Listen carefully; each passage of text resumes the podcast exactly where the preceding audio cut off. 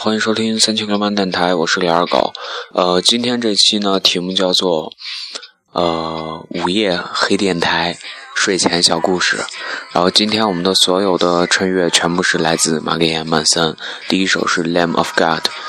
然后嗯，先把歌听一点吧，然后让我整理一下思路，然后开始讲我们的睡前小故事。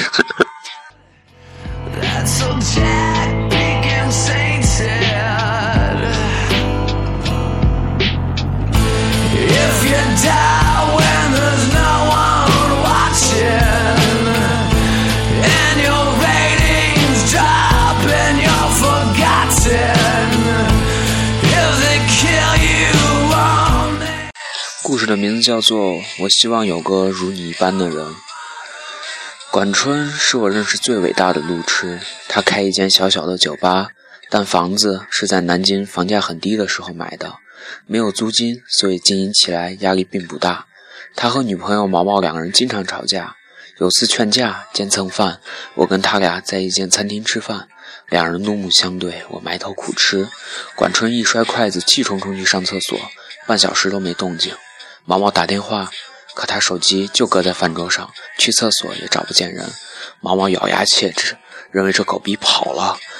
结果他满头大汗从大门奔进来，大家惊呆了。他小声说：“上完厕所，想了会儿吵架要用的词，想好后一股劲儿往回跑，不知怎么的穿越走廊到了新华书店，人家指路又到了正红街广场，最后想了招狠的，索性打车。”司机一路又开到没听说，司机一路又，司机一路开又没听说过这家饭馆，描绘半天已经开到了鼓楼，只好再换辆车才找回来，在新街口吃个饭，上厕所迷路到鼓楼，毛毛气得笑了。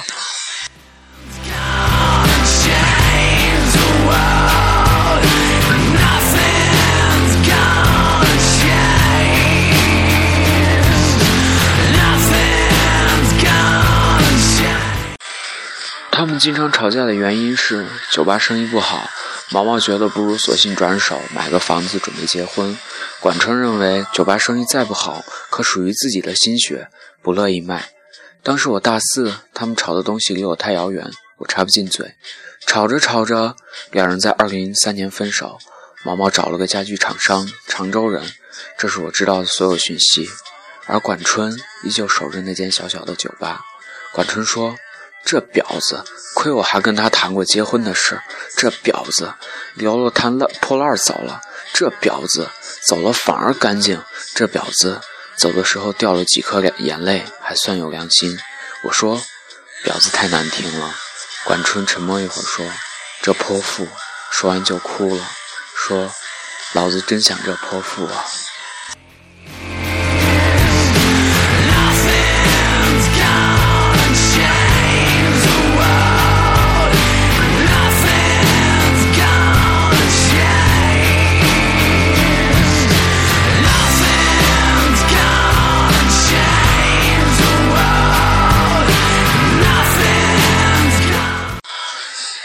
我那年刚毕业，每天都在他那里喝到支离破碎。有一天夜晚，我喝高了，他没沾一滴酒，搀扶着我进他进了他的二手派利奥。说到他家陪我喝酒，早上起来，车子停到国道边的草丛，迎面是块石碑，写着“安徽姐”。我大惊失色，酒意全无，劈头问他什么情况。管春揉揉眼睛说：“上错高架口了。”我说。那你下来呀？他羞涩地说：“我下来了，又下错高架口了。”我霎时觉得脑海一片空白。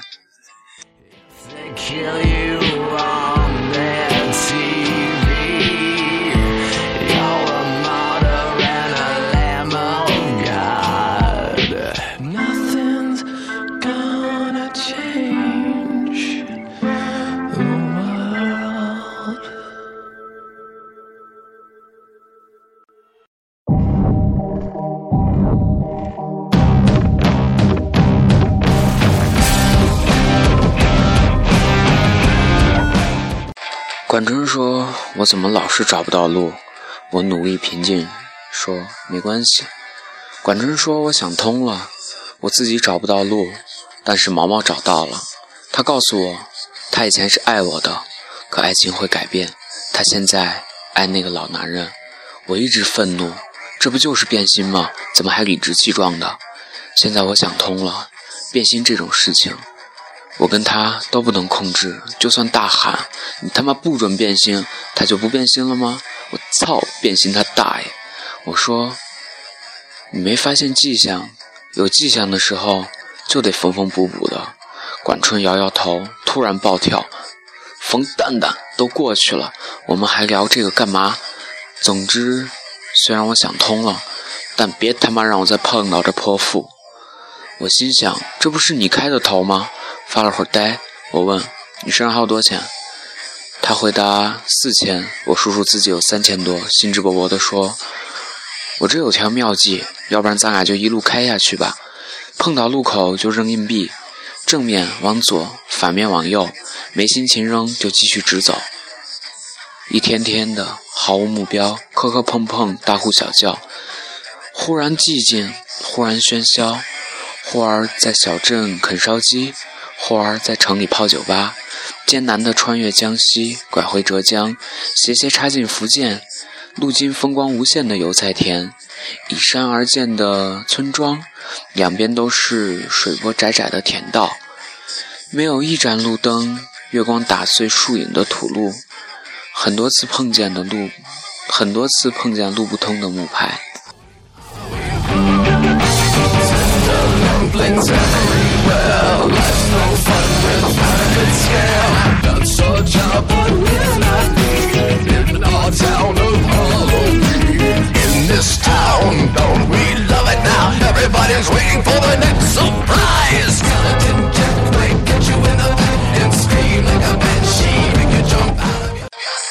快到龙年，车子抛锚，引擎里隐约冒着黑烟，搞得我俩不敢点火。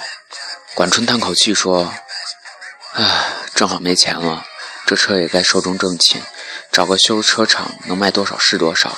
然后我们买火车票回南京，最后卖了一千多块。拖走前，管春打开后备箱，呆呆地说：‘你看。’我一看，是毛毛留下的一切物件：相册、明信片、茶杯、毛毯。”甚至还有牙刷，砰的一声，管春重重地盖上后备箱，说：“拖走吧，爷从此再也不想看见他。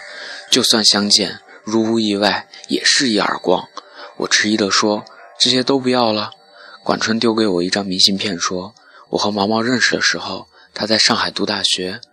毛毛很喜欢写的一段话，抄在明信片上寄给我，说这是他对我的要求，要鸡巴求，我没做到，还给你。”随手，我随手塞进背包，拖车拖着一辆废弃的奥利派和满载的记忆走了。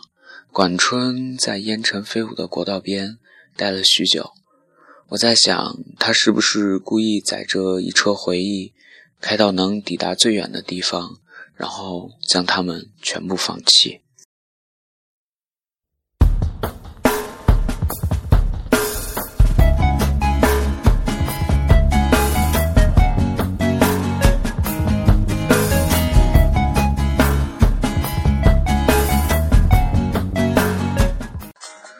回到南京，管春拼命开始打理酒吧的生意，酒吧也开始红火，不用周末，每天也都是满客。攒一年前重买了一辆帕萨特，酒吧生意已经非常固定，由他妹妹来打理，自己没事带着狐朋狗友去兜风。夏夜山顶，一起玩的朋友说毛毛完蛋了。我瞄着管春，他面无表情，我就壮胆问详情。朋友说。毛毛的老公在河南买了块地做项目，碰到骗子，没有土地证，千万资产估计打腿漂，到处托人摆平这事儿。过了段时间，我零星了解到，毛毛的老公破产，银行开始拍卖房子。管春冷笑，哼，活该。明天会如何？自己找到一个解脱，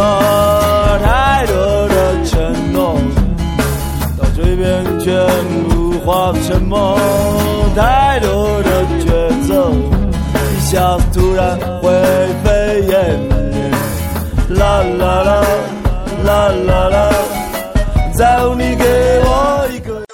有天我们经过那家公寓楼，管春一脚急刹车，指着前头一辆缓缓靠边的切诺基说：“瞧，泼妇老公的车子大概要被法院拖走了。”切诺基停好，忙忙下车，很慢很慢地走开。我似乎能听见他抽泣的声音。管春扭头说：“安全带。”我下意识扣好。管春嘿嘿一笑，怒吼一声：“我操他变心他大爷！”接着一脚油门往切诺基上撞了上去。两人没事儿，气囊弹到脸上，砸得我眼镜儿不知道飞到哪里去。我心中一个声音在咆哮：“这狗逼！老子要是死了，一定到你酒吧去闹鬼！”行人纷纷围上。我能看到几十米开外毛毛下白的脸，和一米内管春狰狞的脸。啦啦啦啦啦啦，再你给我一个拥抱，今天就这样。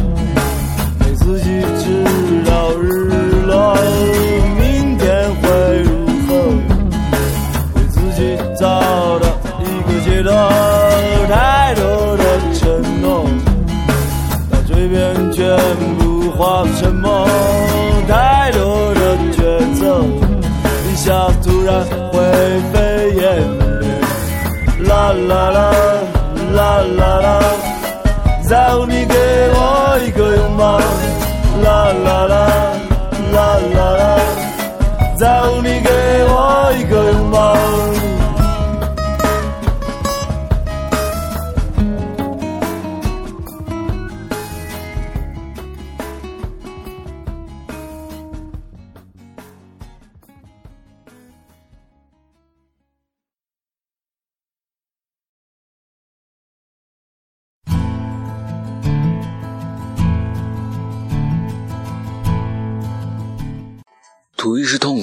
管春只好卖了酒吧，整一百万，七十五万赔给毛毛。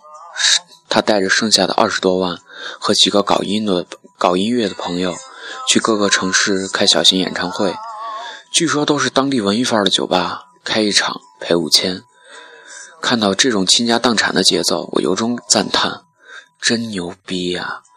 我也离开南京，在北京、上海各地晃悠。他的手机永远打不通，上 QQ 时，偶尔看见这货，偶尔在，只是简单聊几句。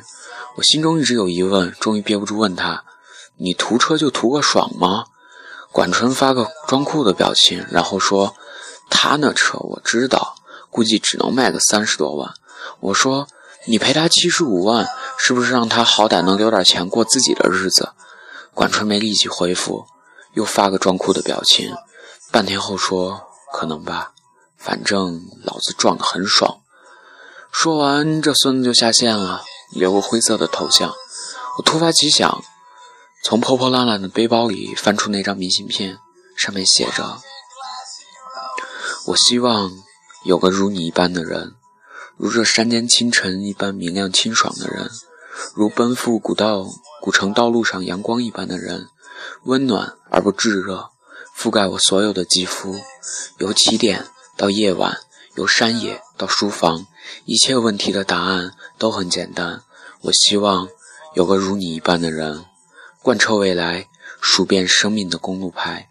我看着窗外的北京，下雪了。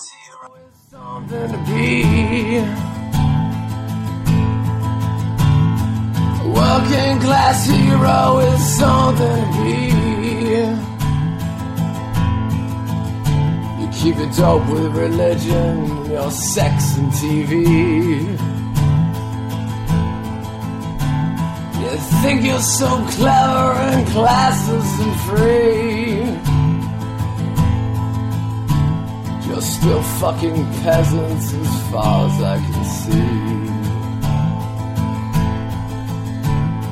Working class hero is something to be.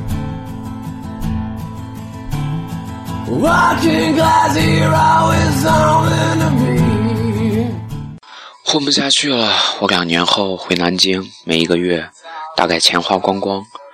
管春也回了，暂时住我租的破屋子。两人看几天电视剧，突发奇想，去那家酒吧看看。走进酒吧，基本没客人，就一个姑娘在熟练地擦着酒杯。管春猛地停下脚步，我仔细看看，原来那个姑娘是毛毛。毛毛抬头微笑着说：“怎么有空来？”管身管春转身就走，被我拉住。毛毛说：“你撞我车的时候，其实我已经分手了。他不肯跟我领结婚证，至于为什么，我都不想问原因。分手后，他给我一辆开了几年的切诺基，我用你赔给我的钱跟我爸妈借了，替他们。”他们要替我买房子的钱，重新把这家酒吧买回来了。管春说：“买回来也一年了，就是没客人。”管春嘴巴一直无声的开开合合，从他的嘴型看，我能认出是三个字在重复：“这泼妇。”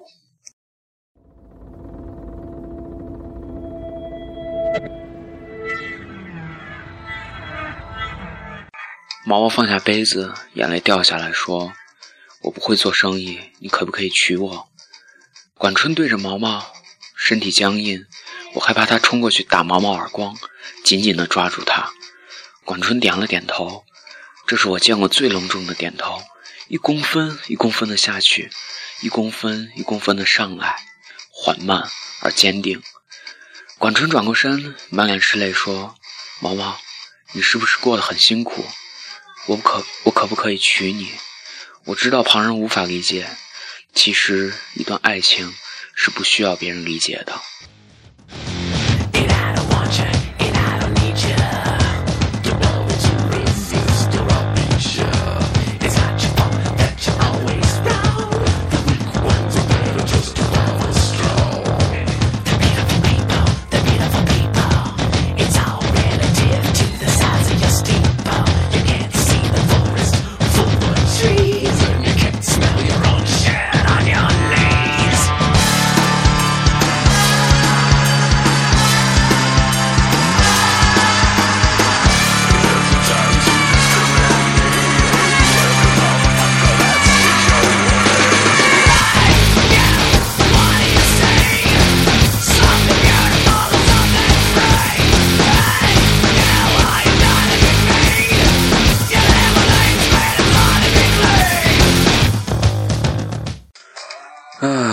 你这三个字，三个字组成最复杂的一句话。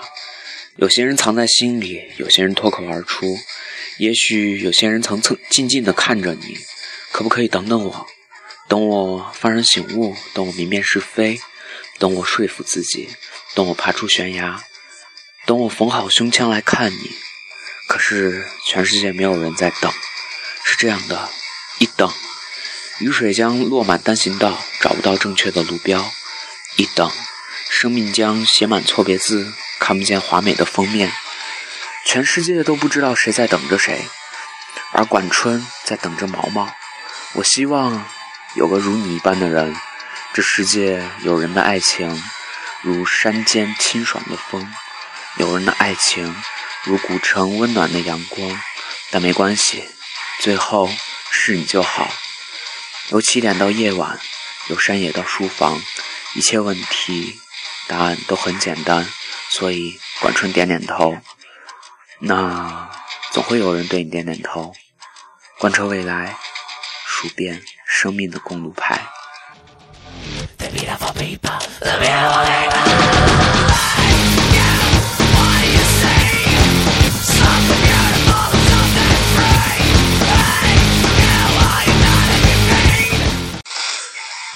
我们刚刚分享了一篇故事，呃，这个故事的名字叫做《我希望我生命中有个如你一般的人》。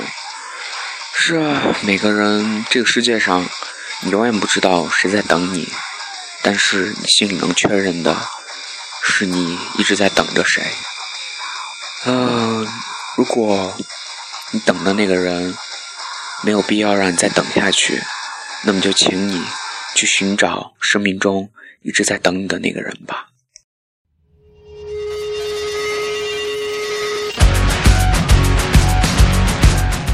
呃，讲到这里，我们的故事也讲完了，我自己的感想也讲完了。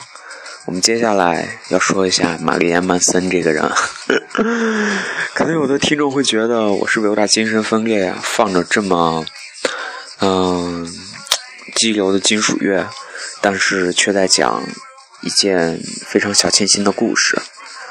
我只能说，嗯，这样做的用意，我相信有人会懂。玛丽莲·曼森，美国人，天生下来，嗯，不被人看重，在学校的时候总被人欺负，最后出来了。从学校出来以后，想着自己想组一个工业的乐队，工业金属的乐队，于是要组成了，和一帮朋友们组了个乐队。嗯，乐队的名字，乐队的名字就是用他的艺名来命名的。玛丽莲·曼森，玛丽莲取自玛丽莲·梦露，曼森取自美国的一个变态杀人狂。他们乐队的所有人的名字都是这样命名的，比如像吉他吉他手 John Five。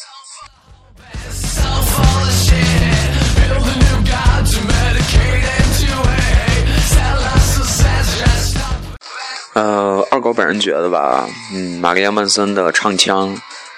有人说他是黑嗓，但我觉得他随时有可能把自己唱吐掉，因为他这个唱腔我试过，实在太憋了，就是像 rebel rebel bitch bitch rebel rebel party party，就是像这个样子，是个人应该都受不了吧。再说回刚才讲到的吉他手 Johnny Five，其实技术呢已经非常牛逼了，跟那些大神也有的比，用着一把 Fender 的定制吉他。嗯，但是曼森这个人应该算是有点小心机吧，一直压压着他不让他出名。但是 Johnny Five 也在想啊，我都跟了这么牛逼的大佬了，那我干嘛还干嘛还嗯嗯要像其他乐手一样去找乐队？我已经赚到钱了，那我干嘛还要再去找别的乐队再去赚钱？所以说每个人有每个人不同的理解吧。Joy Five，我觉得他这样的选择是对的。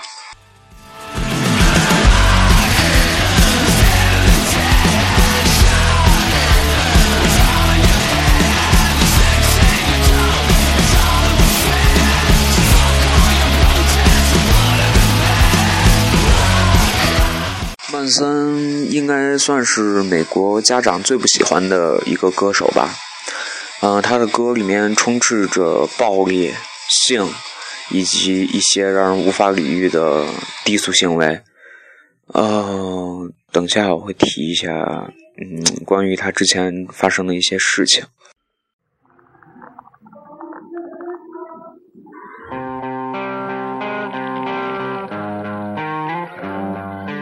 这首歌应该算是曼森，嗯，非常经典的一首歌吧，名字叫《Sweet Dreams》。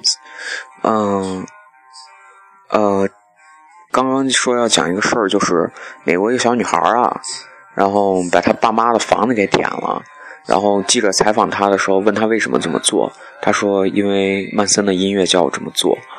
其实是曼森无意啊，有人说他是。有人说他是忠实的撒旦教的信徒，其实如果他把妆卸了，大家会发现他其实长得非常像尼古拉斯凯奇，真的，因为我之前我之前跟我朋友开过玩笑，拿一张就是他曼森和他女朋友出席的一个活动的照片，那张照片上曼森是没有化妆的，然后我问他，我问我朋友，你猜这是谁？然后我朋友说这尼古拉斯凯奇啊，我说去你大爷，这是曼森。然后他就非常惊讶，说：“哇，曼森这么帅！”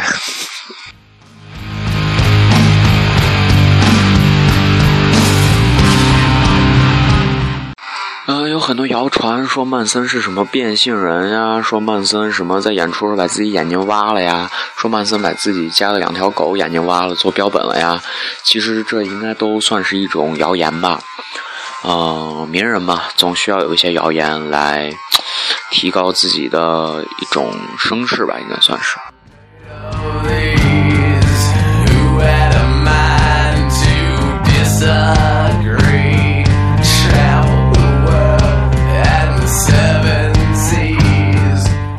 其实我到现在一直没分清啊，曼森究竟算是哥特金属，还是应该算是工业金属？因为像他们的妆、化妆的这个妆面，以及他们 MV 拍摄的风格，一看就是他妈哥特金属呀。但是他们的音乐这种节奏，又是工业金属的节奏，所以说我一直很纠结，它到底算什么？